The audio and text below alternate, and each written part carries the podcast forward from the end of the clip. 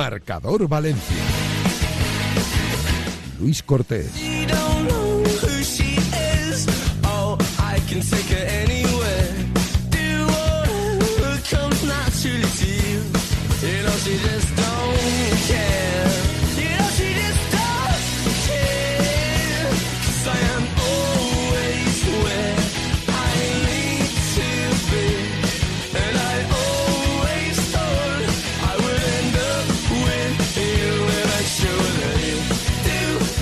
Saludos, ¿qué tal? Son las 7:01 de la tarde y como cada día aquí comienza Marcador Valencia, como siempre, a través de Radio Marca 98.7 de la FM, en radiomarca.com, en la app personalizada para esta radio, y si no podéis escuchar el programa en directo, justo después lo colgamos en iVoox, ahí tendréis el podcast para poder escucharlo a cualquier hora del día, en un día triste para el valencianismo y que también de forma...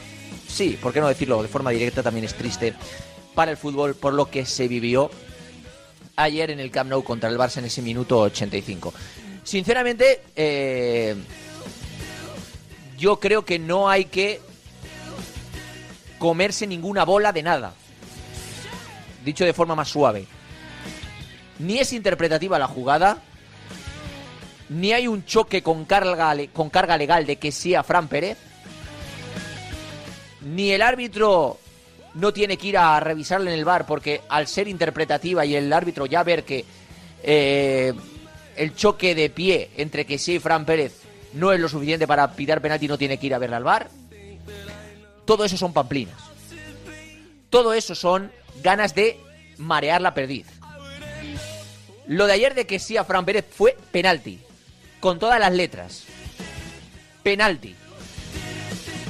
Ni jugada interpretativa, ni penaltito, ni de vale es penalti pero si no se pita tampoco pasa nada, ni de vale es penalti pero no tiene por qué ir a verlo al VAR, ni nada por el estilo.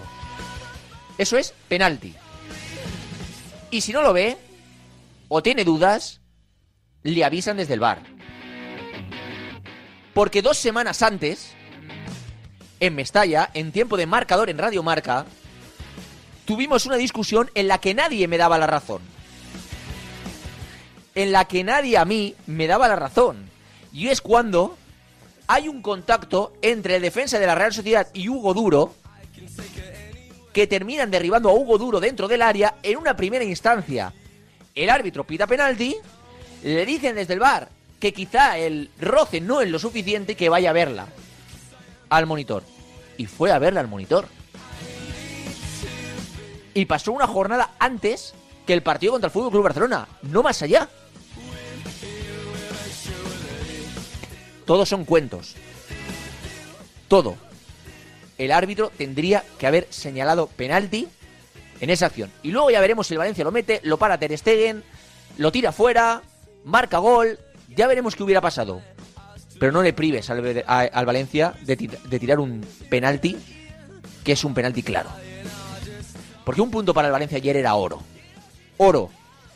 A nivel puntuación clasificatorio y a nivel motivacional.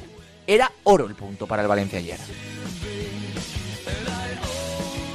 Para mí también el Valencia estuvo blando en el postpartido. Baraja para mí estuvo blando. Corona para mí estuvo blando. El Valencia con única foto de Baraja en declaraciones postpartido en redes sociales diciendo... que quizá el árbitro debería haber ido al VAR a revisarlo. Blando, blando. Para mí el Valencia estuvo blando. El Atlético de Madrid no reaccionó así. Cuando le guindaron contra el Real Madrid. El Sevilla, al ver todo el caso Negreira, fue el primero que con bemoles lanzó un comunicado. Diciendo, cuidado, que esto se tiene que revisar, todo lo del caso Negreira. Que aquí tontos no somos. Ayer el Valencia estuvo blando. Blandito. Y claro, tú, ahora un aficionado del Valencia, ¿qué le dices? Porque yo soy aquí el primero que defiende y el primero que ha defendido públicamente que no hay ninguna persecución al Valencia, que dejémonos de rollos, que esto no es una película ni una serie de Netflix, que van detrás del Valencia. El Valencia ahora tienes que que señalarle un penalti en contra al Valencia, ahora tienes que expulsarle uno. Yo soy el primero que defendía eso, ¿eh? Y fíjate que soy tonto, que igual lo sigo pensando. Yo es que sigo pensando que yo creo que esto no está mal dicho, que hay muchos de los árbitros, y esto está recogido en la RAE, esto no es, vamos, creo que no es ningún insulto, que son inútiles, es decir, que no son útiles, que son inútiles. Porque con toda la tecnología del VAR, etcétera, que eso no vaya a verlo al monitor, hay cosas todavía más impresionantes, ¿no? Que es que ya los jugadores lo dijeron después del partido, pero ya tú en las imágenes lo veías. Como el colegiado, cuando lo ves, se lleva el pito a la boca, incluso va a hacer una seña de hacia el punto de penalti. Y al final recula y pita córner, que es lo único que no había en esa jugada. Córner. Pita córner para intentar excusarse de que él pensaba que sí había tocado el balón. Pero vamos, no tocó el balón. En esa jugada lo único que no había era córner. Puede ser o penalti o saque de puerta. ¿Pero córner? Y luego los jugadores del Valencia, Hugo Villamón, diciendo que el árbitro les había reconocido que había habido contacto y que le había pisado, que sí, a Fran Pérez. Incluso Jesús Vázquez, creo que fue en los medios oficiales del club, asegurando que se había escuchado el contacto entre que sí y Fran Pérez dentro del campo. Si estaba al lado de la jugada Jesús Vázquez, también lo estaba el colegiado, que lo tuvo que escuchar igual. Claro, tú como vas a ese aficionado del Valencia y le intentas argumentar que esto no está podrido, que esto no es una feria, que esto no es un circo. Cuando el otro día en el Camp Nou, agárrate a la silla, en el minuto 85, no le pitan un penalti claro al Valencia, que tiene denunciada con el juez que ya ha llevado a trámite de la denuncia a la Real Federación Española de Fútbol. El Valencia la tiene denunciada por un reparto no equitativo en la primera Supercopa de España. Reparto que, entre otras cosas, organizaba a la empresa de Gerard Piqué, que en ese momento era capitán del FC Barcelona, que también jugaba ese campeonato. Y que en ese momento el equipo que estaba enfrente era el de Piqué, que ahora está investigado por unos pagos que oscilan los 7 millones de euros a un ex vicepresidente del Comité Técnico de Árbitros. ¿Con qué cara vas tú y le dices a alguien ahora que esto no está podrido? ¿Con qué cara vas tú y le dices eso? Es difícil, ¿eh? Es complicado, ¿eh? No, es que el Valencia no tiró a portería hasta el final del partido. Bien. Es que, perdona, si el Valencia se va a segunda es por que Peter Lim ha gestionado fatal el club. Pues claro que sí. Por supuesto que sí. Sí, yo no digo que no. Pero es que esos debates son totalmente externos al de si eso era penalti o no era penalti, que es que sí que era penalti. Luego ya hablamos de fútbol, hablamos de cómo estuvo el Valencia, hablamos de que el Barça no fue superior al Valencia en ningún momento, que fue un partido bastante empatado, donde el Barça prácticamente, salvo el gol, que fue un regalo del Valencia, y el palo de Ansu Fati, y luego un penalti, no tuvo ninguna ocasión más, prácticamente ni se acercó al área de Mamardashvili, donde fue un Barça rácano. Un Barça rácano. Si queréis luego hablamos de fútbol. Y si queréis luego, que lo haremos, durante todo el año hablaremos de lo mal que está gestionado el Valencia y de la bazofia de estructura deportiva que tiene. Hablamos de todo eso luego. Pero es que eso va al margen de que ayer se cometiera una infracción no señalada por el colegiado dentro del área del Barça a favor del Valencia. Es totalmente otro debate. Por cierto, ¿os habéis parado a pensar porque yo solo recuerdo un partido donde le haya beneficiado el colegiado al Valencia. Y lo dijimos. Y lo dije, tiempo de marcador, que fue el partido contra el Elche. Y en tiempo de postpartido, en este caso, entrevistamos a Pere Milla después del partido en tiempo de marcador y lo contamos. Y Pere Milla estuvo fenomenal de 10, diciendo, oye, mira, pues se han equivocado, ¿qué quieres que hagamos? Y se equivocaron a favor de Valencia. Pero en el resto de partidos... Hay una cuenta de Twitter a la que odian los árbitros que se llama Archivo VAR, que después de cada partido repasa todas las acciones del VAR. No dice, pues mira, el VAR ha señalado esto, el VAR no ha entrado en esto, el VAR... Yo siempre me suelo parar a verla. Obviamente no es oficial. Quizá tampoco se puede decir que sea fiable, pero desde luego está demostrando ser mucho más fiable que los árbitros. Pues ha sacado una estadística, además está bastante currada la cuenta de Twitter. No sé ni cuántos seguidores tiene, porque tampoco es que yo me meta mucho en Twitter, la verdad. Solo en el de Radio Marca y en el de Radio Marca Valencia y poquito más. Archivo VAR. No, tiene, sí, casi 70.000 seguidores en Twitter. Es una barbaridad. Y ha sacado una estadística que me parece brutal. El Valencia es el equipo que más ha perjudicado el VAR esta temporada. Pasaría de ser el número 19, que es el que va ahora, a estar el 11 en la clasificación, de no ser por los 8 errores registrados, entre los que está el penalti no señalado sobre Fran Pérez. Claro, esto es un poco engañadifa, porque claro, aquí te cuentan que igual Fran Pérez, pues el penalti lo transforma y marca el Valencia. Vale, igual pues el Valencia no marca el penalti. Es un poco... La cuenta es un poco... Claro, que no te puedes fiar al 100% por eso. No, porque, claro, ahí supones que el Valencia puede anotar el penalti. Pero claro, es que hay tantos errores en contra del Valencia. El Valencia, a un punto del récord, es el equipo que más puntos ha perdido por errores del VAR. Pues ¿qué quieres que te diga? Que cuando cuesta tanto remar en contradirección, pues que al final, pues que hay pocos argumentos, ¿no?, para creer en la salvación.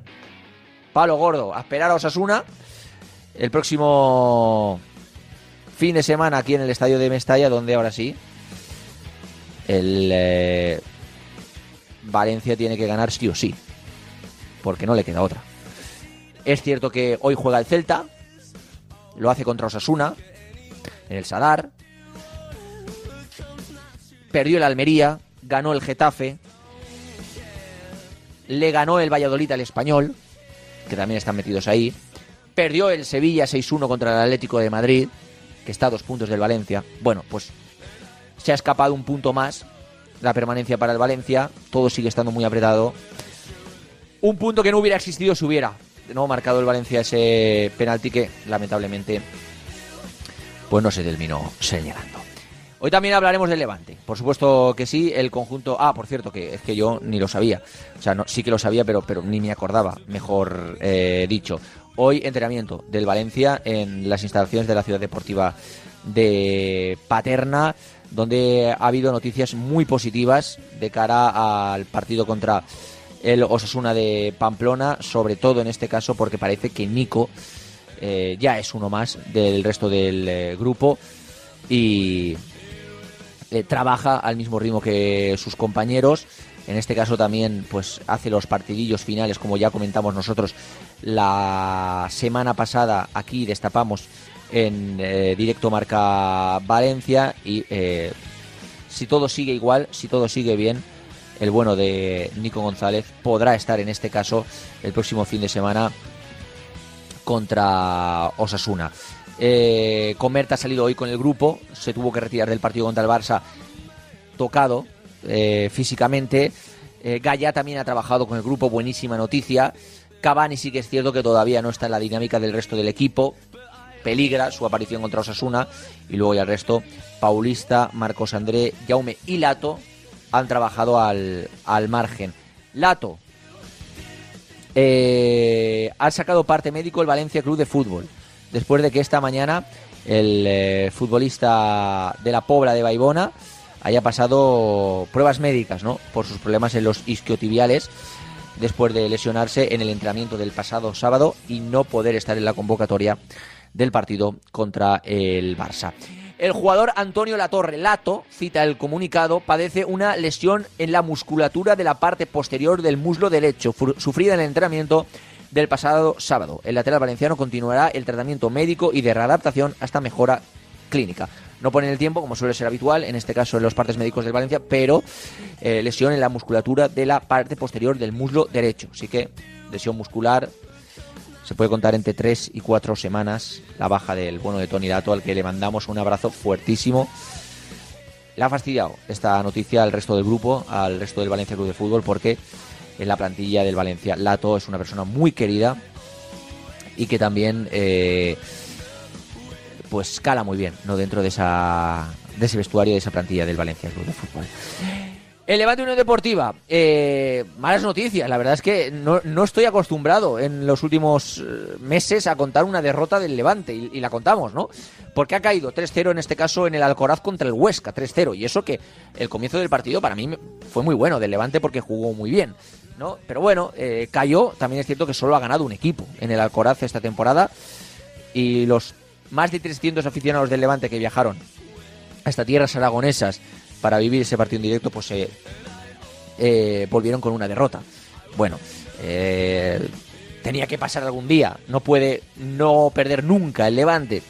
Me dijo también a mí un entrenador que cuanto más ganabas, más cerca estabas de la derrota, ¿no? Pues al final 20 partidos consecutivos, nada más y nada menos, le ha durado al Levante no perder en segunda división. Hoy hablaremos y mucho del conjunto granota con el bueno de Miguelito Pérez. Lo hemos citado en este Marcador Valencia para hablar del conjunto granota.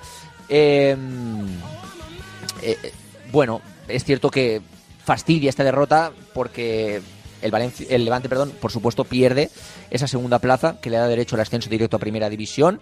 Le adelanta el Eibar, le empata a puntos el Granada, ambos ganaron, Eibar y Granada ganaron, y esta noche juega el Alavés en casa del filial del Villarreal B. Hoy Villarreal B, Alavés. Si gana el Alavés, el Levante caería a la cuarta plaza, empatado a puntos con el quinto, que es el Granada. Pero bueno, está todo muy apretado.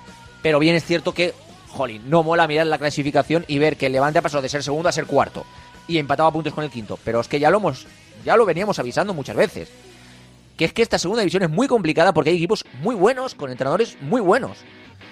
Granada con Paco López, Alavés con Luis García, Eibar con Garitano, Las Palmas con García Pimienta. Por cierto, Las Palmas empató. Le saca un puntito más al Levante. Buena noticia, porque no se escapa. Si hubiera ganado Las Palmas, se hubiera escapado ya en la clasificación.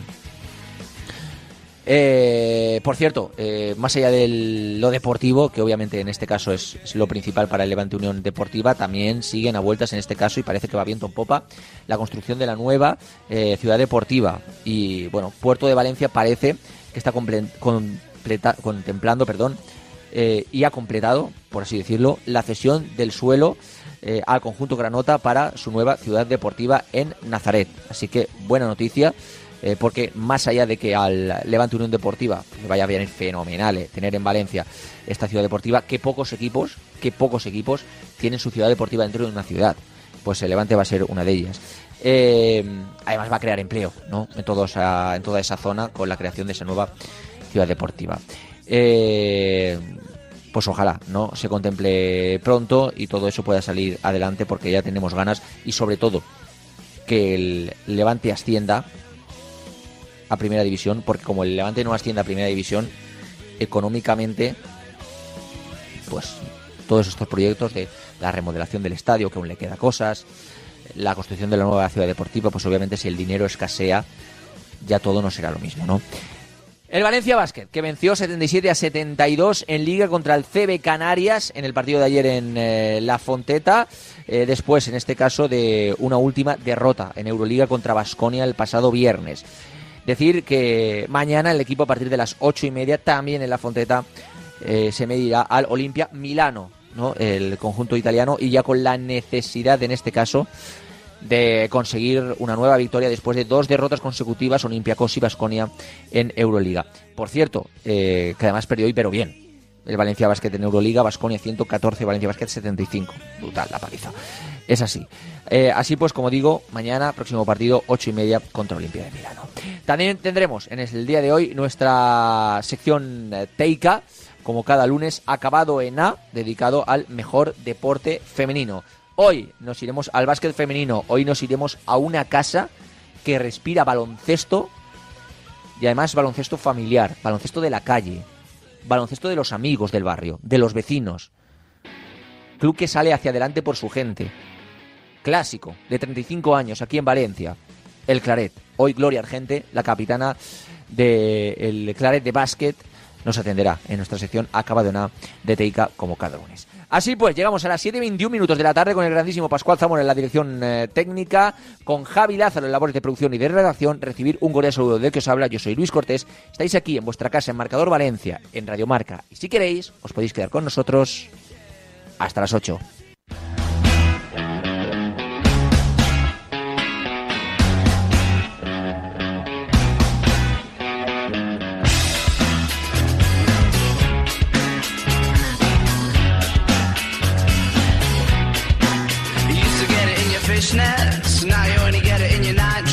Discard all the naughty nights for niceness. Landed in a very common crisis. Everything's in order in a black hole. Nothing seems to pity if you're past though. A Bloody Mary's like an El Tabasco. Remember when you used to be a rascal. Oh, the boys are slag. 7:22 de la tarde, un rápido repaso a lo que ha sucedido hoy en el entrenamiento del Valencia Club de Fútbol. Muy buena noticia el tema Gaya y Nico, ya lo estábamos contando estas últimas semanas, pero yo creo que ambos dos, si no se tuerce mucho la cosa, podrían llegar en este caso el partido contra el Club Atlético Osasuna, y serían 2 altas tremendamente importantes para el Valencia Club de Fútbol. A Cavani yo creo que ya habrá que esperarle para el partido del Atlético de Madrid, Gabriel Paulista y Marcos André, para después del parón por selecciones, y el bueno de Toni Lato pues todavía le queda un poquito después de confirmarse esa lesión muscular que ya venía precedida de una sobrecarga en el partido contra la Real Sociedad, que no le impidió en este caso entrenar durante toda la semana, pero ya sí, el músculo hizo pasta en el entrenamiento del sábado. Mañana, en este caso, pues mira, no he mirado si libran mañana y vuelven a entrenar el miércoles. Enseguida lo miro. Mientras tanto, voy a presentar en este caso a nuestros dos buenos compañeros y amigos en el día de hoy para el debate. Germán Muñoz del Chiringuito. Hola Germán, ¿qué tal? Muy buenas tardes. ¿Qué tal, Luco? ¿Cómo estás? Y Roberto Cano, mi gran amigo y director de las retransmisiones de Intereconomía Radio. Hola, Robert, ¿qué tal? Muy buenas tardes. ¿Qué tal, Luco? Buenas tardes. A ver, yo sinceramente voy a quitar o a dejar a un lado el debate de si es penalti o no es penalti, porque yo creo que todo el mundo, ser viviente, que mire la jugada con un poquito de objetividad, entiende que hay penalti, ¿no? Entonces voy a dejar a un lado ese debate para preguntaros cómo puede ser. O sea, ¿veis normal que suceda esto? Sinceramente, más teniendo una tecnología con VAR. ¿Entendéis que con VAR esto todavía no se pite? No, empiezo yo, si te parece bien, Germán. A ver, yo creo que no tiene mucho sentido. Yo ayer, de hecho, estábamos en la radio, teníamos partido de Valencia Basket, y justo vimos el penalti, y yo dije, en directo además, digo, penalti, lo va a pitar. Cuando Alberola Rojas da orden de que se saque el córner. Yo sinceramente no lo entiendo, Luco, porque se habla mucho de que las jugadas que son de VAR, las jugadas que no son de VAR. Yo esta jugada precisamente, yo entiendo que Alberola Rojas no pite penalti en un primer momento. ¿Por qué? Pues porque, oye, aquí todos somos humanos y todos, en el fútbol de hoy en día es muy rápido, entiendo perfectamente que no lo pueda haber. Pero ¿cómo puede ser que no se le llame cuando el contacto es más que evidente? Que si tira al suelo a Fran Pérez, no toca balón en ningún momento, que eso te he visto a ti hoy en el Twitch del Chiringuito defendiéndolo, no toca balón en ningún momento. Eso me parece clave, porque se puede discutir si toca balón y luego se lleva por delante a Fran Pérez, venga, vamos a discutirlo, pero no toca balón que sí en ningún momento y tira al suelo a Fran Pérez. Yo, es más, le pego una patada en el pie con el que controla el balón Fran Pérez. Yo no lo entiendo, Luco. Germán. Para mí es penalti como una catedral, pero como una catedral, y creo que es que no hace falta ni VAR. Es que se ve. Está encima de la jugada Alberola Rojas y puede ver perfectamente que es penalti, porque es que Fran Pérez llega antes a la pelota. De hecho, hay una imagen que se ve a Alberola Rojas con el pito en la boca ya. Suena un poco mal esto, pero está con el pito en la boca cuando iba a arbitrar penalti, iba a pitar penalti. Pero luego para, y entiendo que ahí le están diciendo desde el VAR si es o no es penalti, pero es que ni lo llaman. Es que de verdad que para mí lo del VAR es una milonga.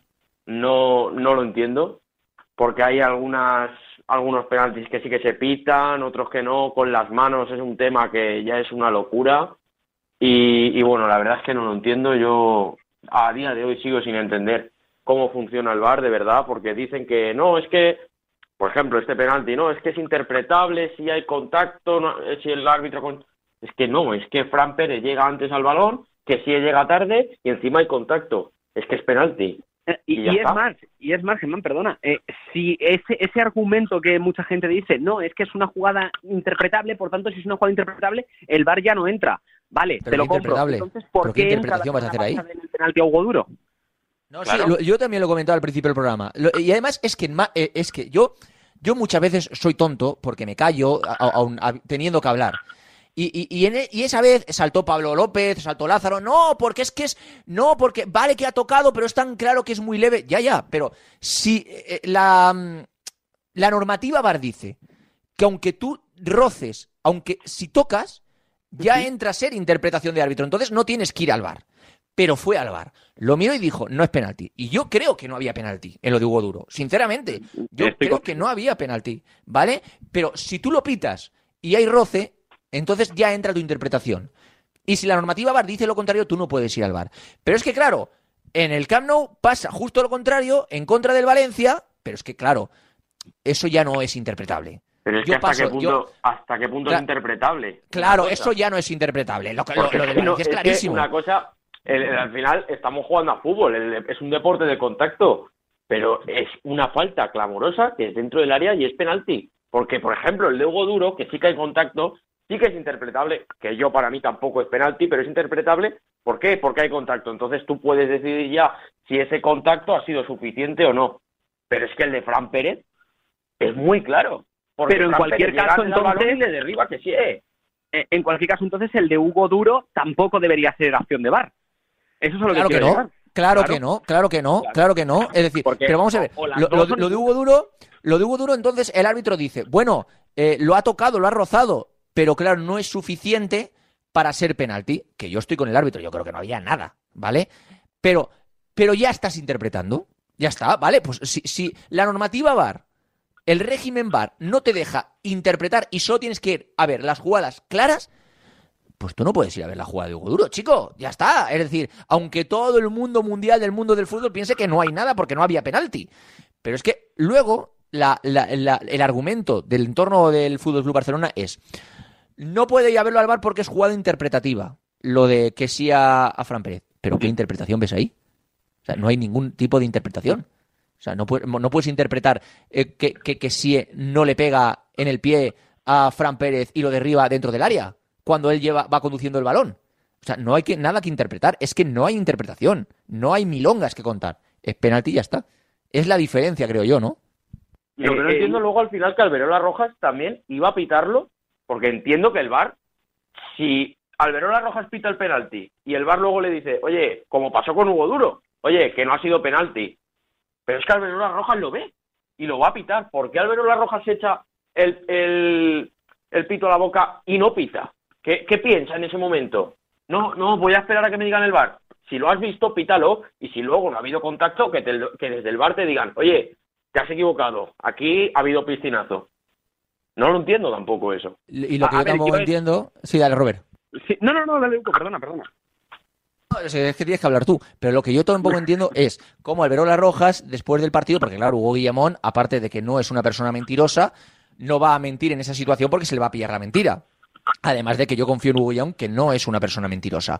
Entonces Hugo Guillamón dice después del partido, es que a nosotros nos reconoce que hay contacto, incluso que pisa, que sí a Fran Pérez. Y luego Jesús Vázquez, en una declaración a los medios oficiales, dice no, es que se ha escuchado dentro del campo cómo le daba que sí a Fran Pérez. Es decir, el contacto, el PAM, a la bota de Fran Pérez se escucha dentro del campo. Jesús Vázquez lo oye. Y claro, Jesús Vázquez está cerca, pero el árbitro también. El árbitro está tan cerca como Jesús Vázquez de la jugada, ¿no?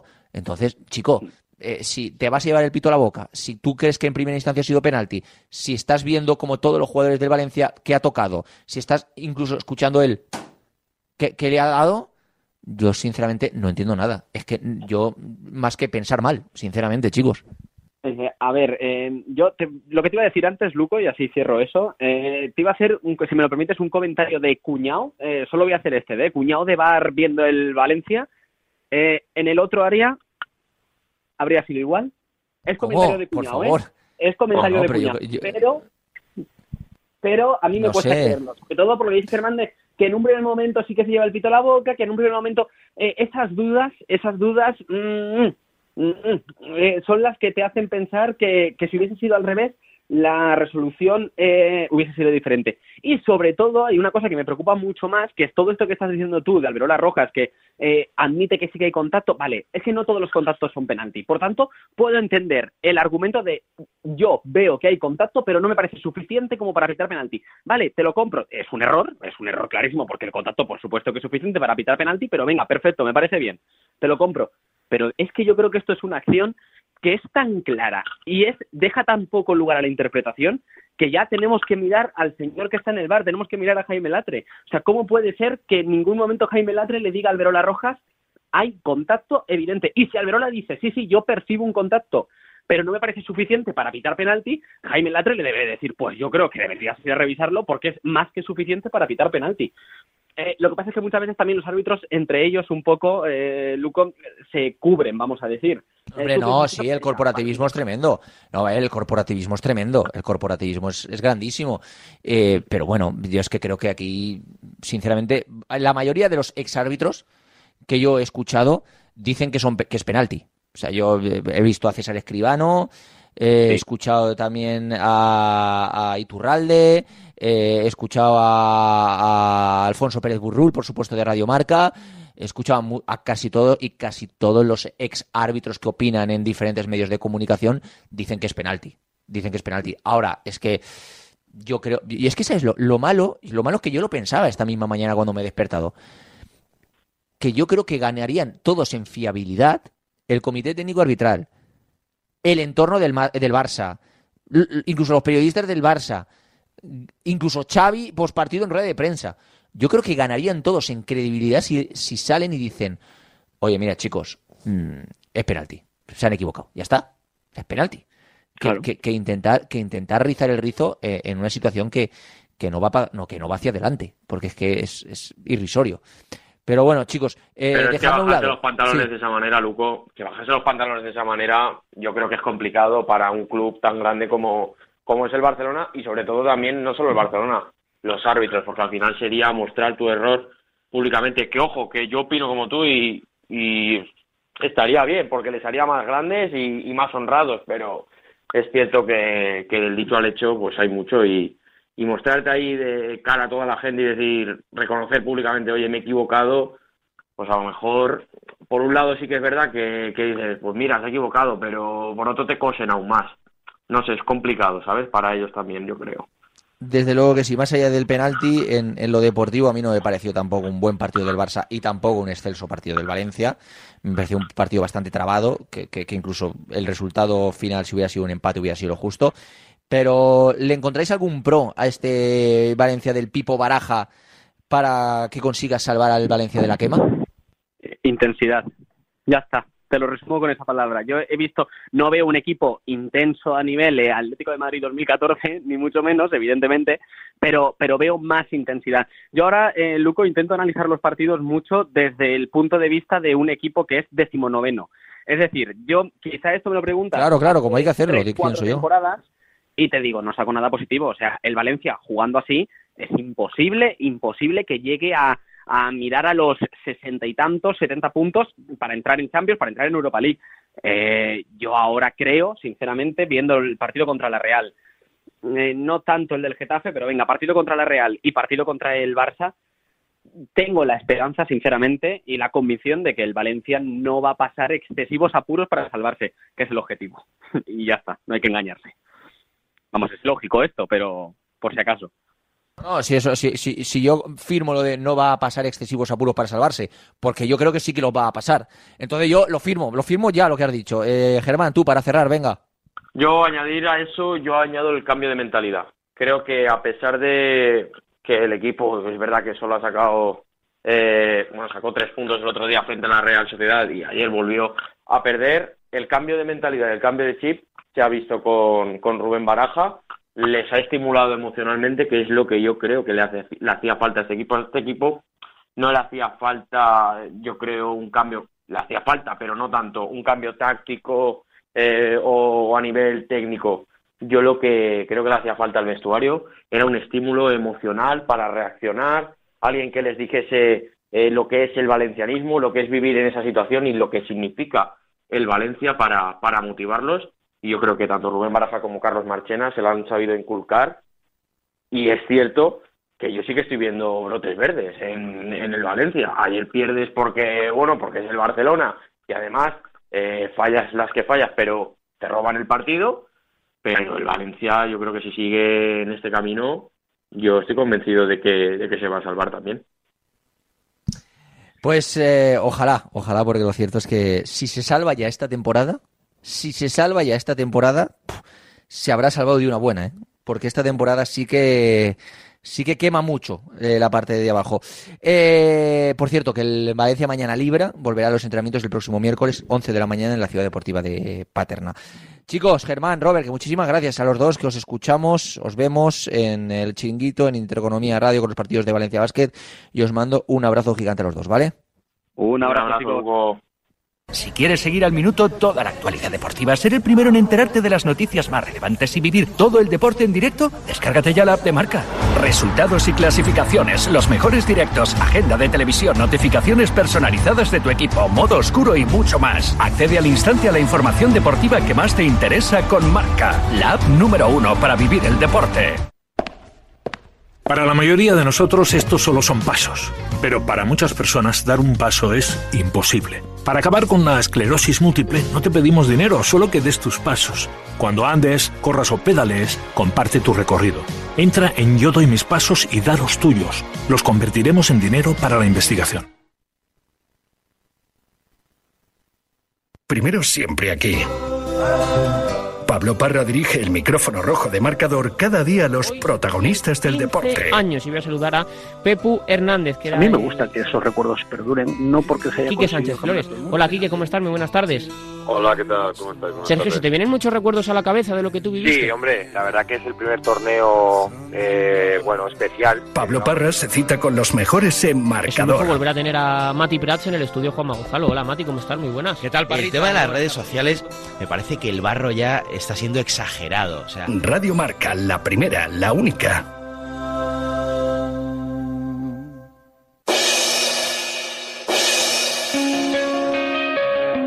Estás escuchando Marcador Valencia con Luis Cortés.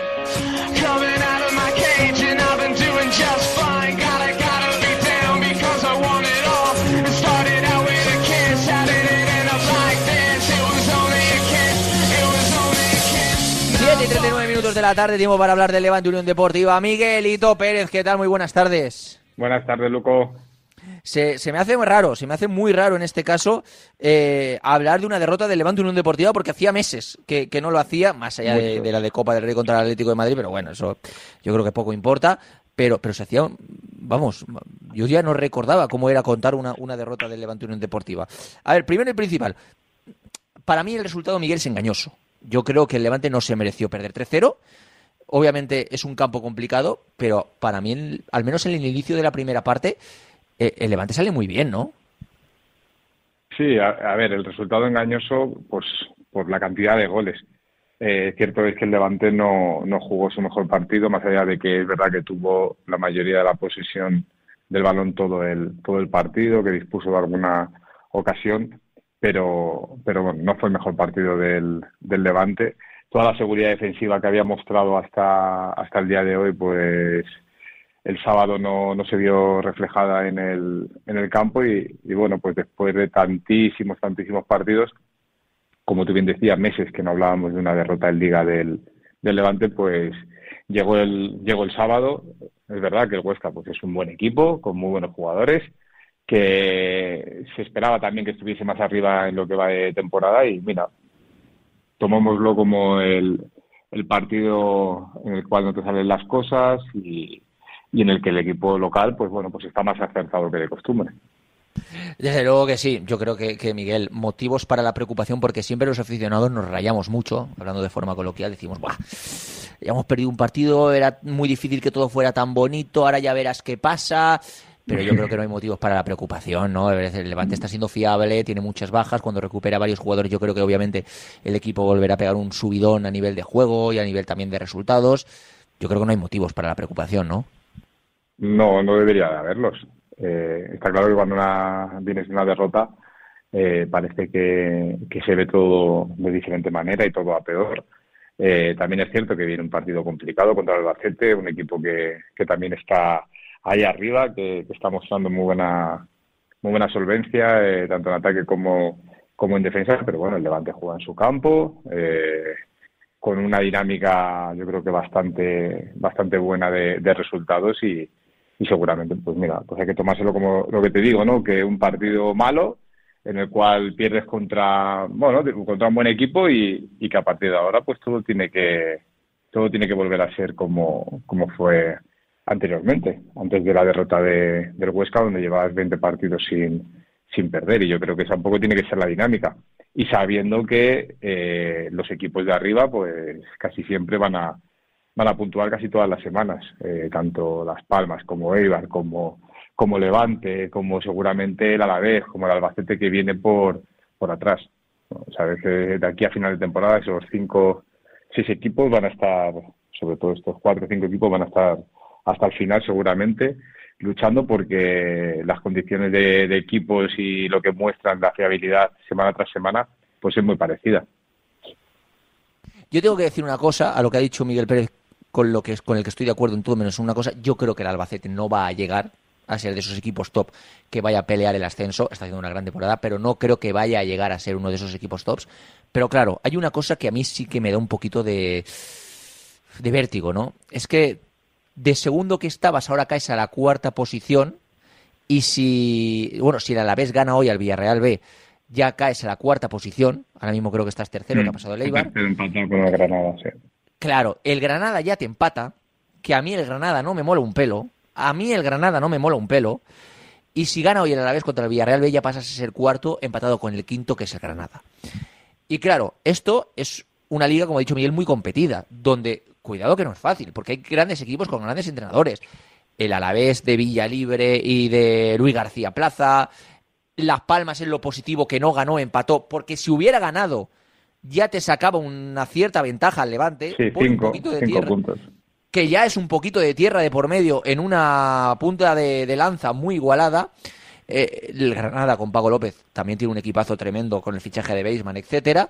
Es decir, que va a ser un final de liga, a pesar de que a mí me sigue pareciendo el Levante la mejor plantilla, va a ser un final de temporada muy, muy complicado.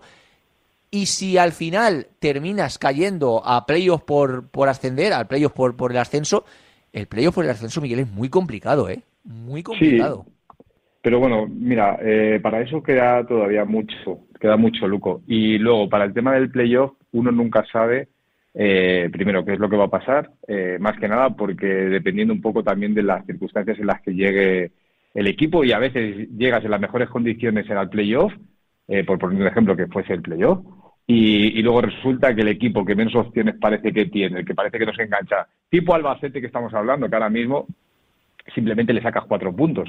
Es verdad que los otros 5 han sido mucho más regulares toda la temporada, sea Las Palmas, Eibar, Levante, Granada, el Deportivo Alavés, que como bien decías y apuntabas antes, jugaba a las 9 contra el Villarreal. Están mostrando una línea mucho más regular, pero estos equipos que llegan a última hora, como está siendo el tema del Albacete, cuidado, porque está demostrando mucha fiabilidad. Pero bueno, más allá de pensar en qué pueda ser la promoción o no, ya se saben los equipos que van a estar entre estos 5 y 6 equipos en ascender directo y en jugar la promoción, pues sabes que luego es un poco la forma que llegues o el cómo un poco la suerte te puede acompañar. Pero como queda tantísimo, la semana pasada se estaba primero o segundo, ahora estás tercero y puede ser que cuarto, esperando el resultado del Alavés, pues yo creo que más allá de pensar si va a ser directo o no, lo que hay que pensar, pues bueno, un poco la dinámica del equipo, el hecho de saber que has perdido y que ahora tienes esta semana un partido muy, muy difícil. Hay que ver cómo responde el equipo después de una derrota, después de tantísimo tiempo en Liga, cómo puede llegar a afectar, que yo entiendo que debe ser lo mínimo, porque ya se va a encargar seguramente el cuerpo técnico de hacer que así sea, y saber que no te puedes permitir el hecho de perder contra el Albacete, porque si no ya solo le sacarías un punto y se metería directo por la pelea, y luego pues esperar un poco lo que hagan los equipos que van un poco por encima tuya. Entonces, pues bueno, ni la semana pasada podíamos hablar de que el Levante tenía que ascender directo, ni que iba a ascender directo, ni ahora, porque esté fuera de ese ascenso directo a 2 puntos, pues podemos pensar que va a jugar el playoff. Que está claro que de aquí a final de temporada o sube directo o juega el playoff, porque eso, las matemáticas casi van, y sí, la dinámica del equipo habla de eso. Entonces, pues bueno, pues ya veremos según pasen las jornadas. Dios quiera que sea directo, pero y si no, pues será el playoff. Pero como todavía queda mucho sobre eso, mejor analizar lo que es cómo está el equipo, los partidos que vienen, cómo, bueno, pues los resultados que puedan obtener los contrarios. Un poco, pues lo que estamos viendo, esa dinámica, más que saber si va a ascender directo o va a jugar el playoff. El escenario de salir fuera del playoff es imposible. Por puntos, por dinámica, por equipo y por todo. O sea, seguro playoff. Seguro playoff. Seguro playoff y ojalá pueda ser directo. Claro, eso es lo explico perfectamente, Miguel Pérez. La última, Miguelito, sí. Y hay que ser un poco rápidos porque ya nos está esperando la sección TICA. ¿Debería haber fichado en el mercado de invierno un delantero Levante? Porque bueno, ya te lo dije. Está muy tocado. Buldini es muy bueno, da muchas, pero no marca esa cifra de goles que están marcando Villalibre, etcétera. ¿Debería haber fichado un delantero el Levante? Sí, yo ya te lo dije hace un par de semanas, hace ya en el mercado de invierno, el día 31 de enero, no sé el día que hablamos, te dije que a mí me saltaba un delantero porque Wesley al final no ha dado el rendimiento que se esperaba, o sobre todo el jugador que podía ser, que el único un poco Buldini, que sí que ha metido goles, pero que, bueno, al final un equipo que quiere ascender y más directamente necesita tener una referencia y un pichichi más con los goles que han estado marcando los de segunda línea de Levante, que habría que también pues decirle que marcasen más. Pero bueno, más allá de eso, sí. Yo creo que, como bien te dije, el Levante hubiese necesitado un delantero. Pero bueno, como ya no se puede ser, hay que afrontar lo que queda de temporada con lo que hay. Y lo que hay es bueno y ojalá se recuperen los lesionados y pueda tener de Levante la plantilla al completo, porque al final es necesario y tiene que estar los mejores siempre. Miguelito, que muchas gracias. Un abrazo enorme. A vosotros, un abrazo enorme, Luco. Soy todo lo que quiero ser. La actualidad del deporte femenino valenciano con Teica, el buen vending. Soy estudiante, soy empresaria. 7:48 minutos de la tarde. Gloria Argente, ¿qué tal? Muy buenas tardes. Hola, buenas tardes. Desde el Claret, claro, un tradicional, mítico ya de nuestro baloncesto valenciano y también a nivel nacional. ¿Qué tal? ¿Qué tal la temporada? ¿Cómo estáis? Bueno, pues estamos ahí peleando en la nueva liga, una liga muy dura, y ahora estamos un poco ahí sufriendo un poco en los puestos de descenso, pero bueno, como quedan 6 jornadas y estamos todavía vivas, ahí seguiremos peleando hasta el final a ver qué pasa. Gloria, el Claret siempre ha sido un clásico, ya no solo del baloncesto femenino en general, pero yo lo que he notado desde la distancia es que cuanto más han ido creciendo los grandes clubes, en este caso del básquet en general, pues económicamente hablando yo creo que el Claret no ha podido ir compitiendo con ellos, ¿no? Por así decirlo. Entonces, en cuanto a cantera, etcétera, pues al final no puedes llegar a ello, ¿no? Sí, está claro que a nivel de presupuesto, pues nuestro club es un club humilde de barrio, que se basa se nutre de un colegio y una cantera muy fuerte, pero bueno, a día de hoy pues hay clubs que tienen estructuras ACB o clubs que tienen estructuras más potentes, y está claro que a nivel presupuesto pues es complicado luchar contra este tipo de presupuestos, así que tenemos que, bueno, que basarnos en la cantera, en gente más con menos experiencia, gente de la casa, gente pues eso, de otras ciudades que quieren una oportunidad. Y ahí estamos, luchando con nuestras armas, con lo que podemos. Igual a presupuesto no podemos, pero bueno, tenemos siempre cosas con lo que luchar. Es que además, bueno, es el lema, ¿no?, de ese equipo, del Claret, de ese club, lo de irrenunciable del esfuerzo y trabajo diario, ¿no? Currando cada día para intentar supongo que esta temporada el objetivo es no caer, ¿no?, de división, no descender y quedaros, ¿no?, en la actual división. Sí, sin duda. Yo llegué aquí hace 13 años, estábamos en Nacional y está claro que desde que yo llegué siempre he visto que había mucha ambición por querer crecer y tener muchas ganas por luchar, y hemos llegado hasta la segunda división nacional, que es la Liga de Challenge, donde estamos este año, y la verdad es que es una liga muy potente, lo estamos viendo, lo estamos sufriendo cada día, y nuestro objetivo desde que subimos sabíamos que iba a ser mantenernos. Empezamos bien, pero luego al final los equipos van mejorando, hemos perdido alguna jugadora, y al final pues se está haciendo un poquito duro, digamos, estos últimos meses, pero bueno, sabíamos que esto iba a ser así, no sabíamos que el equipo recién ascendido no podíamos aspirar a mucho más allá que luchar por la permanencia. Porque has dicho que habéis perdido jugadoras. En el caso del Claret, y más cuando van pasando los años, lo de fichar gente de fuera, intentar fortalecer el equipo con algún fichaje, por así decirlo, mediático, todo para intentar dar un salto cualitativo en la clasificación, es muy complicado eso para vuestro equipo, ¿no, Gloria?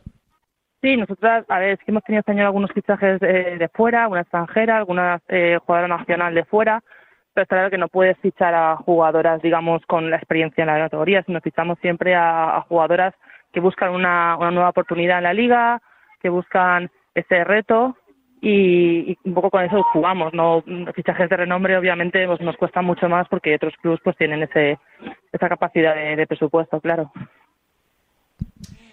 Gloria, dices que ya llevas 13 años, si no me equivoco, capitana del equipo, una clásica ya en cada plantilla de todas las temporadas. No te cansas, ¿no?, de defender la camiseta del Claret. Yo creo que ya va innato en ti esto, ¿no? Sí, la verdad es que a mí me gusta mucho lo que hago, me gusta mucho el baloncesto. Estoy muy a gusto en este club porque al final lo he visto crecer y me siento muy parte de todo lo que hemos vivido. Entonces, obviamente, pues por mí siempre voy a estar ahí luchando, ya sea como jugadora, como aficionada en próximos años o como sea, que al final el amor por los colores ya lo tengo bastante metido dentro, sí. Es que claro, lleva 13 años en este caso Gloria, que está yendo a entrenar y por eso suena un poquito de viento, pero lleva 13 años ya. Pero Gloria, 35, si no me equivoco, ya son de Club de Claret, que bueno, para los que no sepan la historia, pues los niños y las niñas que iban al Claret se reunían ahí para hablar, jugar a baloncesto, practicar deporte, y al final se ha terminado haciendo un club de básquet potente, que hasta que no llegó Valencia Basket femenino y Ros Casares, el Claret era el decano, era el fuerte, ¿no?, de la ciudad de Valencia. Y bueno, ha ido unos años a mejor, otros años a peor, pero 35 años ya, que se dice rápido, Begoña, pero vaya tela, ¿no? Sí, además aquí cuando estás dentro del club ves que hay muchísima gente que lo siente así, que es un club de barrio de mucha tradición, y luego estamos muchas veces vinculados con el colegio, cuando hacemos los eventos de la cantera, de la presentación, o sea que no, en ese sentido siempre somos un club muy de base y lo sigue siendo. Aunque hemos estado ahora mismo, tenemos el equipo de chicos en Liga EVA y las chicas en Liga Challenge, siempre tienes en presente esa parte de la escuela, la parte del colegio, donde a veces hemos ido también con los niños a presentar al equipo, a que vengan a vernos, porque esa vinculación de 35 años sigue estando siempre ahí con nosotros. Caño, decías, es que hay otros clubes, Gloria, que bueno, tienen instalaciones, tienen gimnasios, tienen pistas para entrenar, tienen obviamente, como por ejemplo Valencia Basket, juega en La Fonteta, que es increíble, pero claro, ojalá, ¿no?, el Claret pudiera dar el salto a una pista mejor, a unas zonas de entrenamiento más preparadas, pero a ver, obviamente esto suena raro decirlo, pero es que la esencia del club se perdería, ¿no, Gloria? Claro, en esa parte, claro. Yo la verdad es que yo llevo jugando aquí muchos años y a mí jugaba en la universidad, jugamos aquí en la Universidad de Valencia, aquí en Blasco Ibáñez, y a mí me gusta por el hecho de que está muy cerca de Benimaclet y parece que siempre lo tengas como más presente el barrio, ¿no?, la casa, el cole. Entonces a mí, mientras llenemos la Universidad de Valencia de gente, por ejemplo, me parecería que sería un éxito siempre que viniera la gente a vernos aquí a la zona, a nuestro barrio.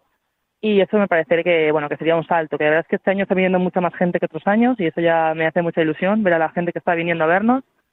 Y la verdad es que sí, luego las pistas, al final este año, por ejemplo, la verdad es que hemos dado un salto también en ese nivel, porque otros años hemos entrenado en otras pistas donde no jugábamos, ahora estamos entrenando todos los días en la pista de juego, con lo cual también valoro mucho ese esfuerzo por parte del club y ahí seguiremos siempre. Claro, es que es lo que yo te hablaba de la esencia, ¿no? Benimaclet, el barrio, al lado, esa gente que se conoce, que vas por la calle y la saludas, que luego juegan en el equipo, que luego viene, es cierto que tienes algún que otro fichaje, pero el equipo se nutre de gente de ahí, de gente de la zona, de gente que palpa, ¿no? Lo que es el Claret y luego, obviamente, el hecho también de poder proporcionar jugadores, pues en este caso, a la Universidad de Valencia. Pero esa es la esencia, ¿no? Del Claret, sí, con la que vive este club y con la que lleváis 35 años, tú no tantos, Gloria, pero con la que lleváis luchando, ¿no? ¿Cómo ves a las jóvenes promesas de ahí del Claret? ¿Crees que viene gente fuerte, que viene gente preparada, que sigue la ilusión de las niñas por poder llegar donde tú estás llegando ahora mismo, Gloria? Sí, yo siempre creo que esto está ahí, porque al final se ve, al final tenemos unas generaciones que hemos tenido fuertes. Ahora mismo en mi equipo hay tres jugadoras en dinámica con nosotras de 2004, de 18 años, que llevan desde que tenían 12 años en el club, o sea, son gente de la casa, como son Marina Bleda o Cera Troncoso, y son jugadoras que llevan muchos años, que tienen 18, y es una generación que están en el Senior B, y este Senior B ahora mismo está en Nacional haciendo muy buena temporada, con lo cual yo confío mucho en esas generaciones que están ahí aprendiendo, están luchando, y yo estoy convencida de que Claret va a seguir teniendo muchas más, años de jugadoras que van a luchar ahí. Incluso la relación con el Valencia Basket femenino es buena, ¿no? Porque han cedido a muchas jugadoras al Claret en alguna ocasión, ¿no? Sí, hemos tenido algún año que nos han vinculado a alguna jugadora y también, por ejemplo, nos dejan la pista los martes para entrenar en la Alquería, que nos hacen ahí un poco de ayudarnos con las pistas, o sea que sí, la relación yo creo que está bien que tengamos una relación buena y cordial entre todos los clubes de Valencia. Desde luego que sí, incluso por ejemplo también creo que a nivel temporera este verano Claraché, que no sé si llegó a coincidir contigo, sí, hombre, si ibas 13 años seguro. Sí. En el Claret pues también ha estado de temporera en Valencia Basket femenino este verano y haciendo una muy buena pretemporada, ¿no? Por así decirlo.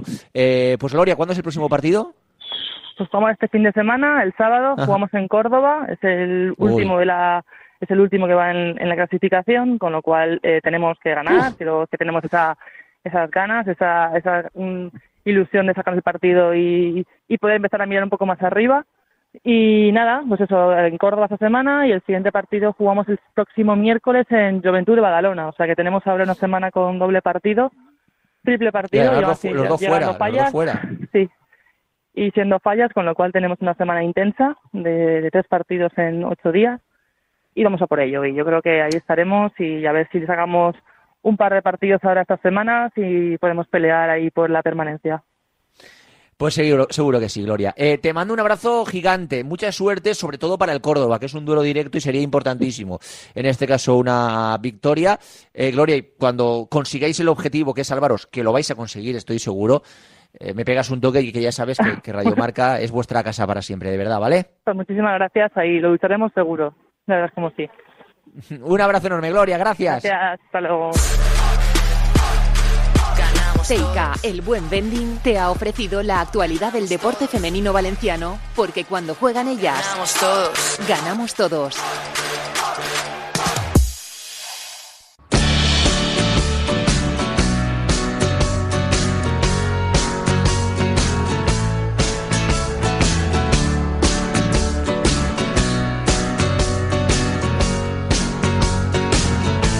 Pues con Gloria Argente llegamos al final de este Marcador Valencia. Recordar que mañana a partir de la 1:00 PM, más directo Marca Valencia. No habrá más Marcador Valencia esta semana porque vuelve la Champions con Marcador Europeo y Felipe del Campo a la sintonía de Radio Marca, pero de 1 a 3 en directo Marca Valencia, como siempre, el tiempo local para la mejor información de nuestra ciudad. Gracias, Pascu. Excelente trabajo. También con Javi Lazo en labores de producción y de redacción. Recibir un cordial saludo que os habla. Yo soy Luis Cortés. Que paséis una buena tarde, noche de lunes. Adiós.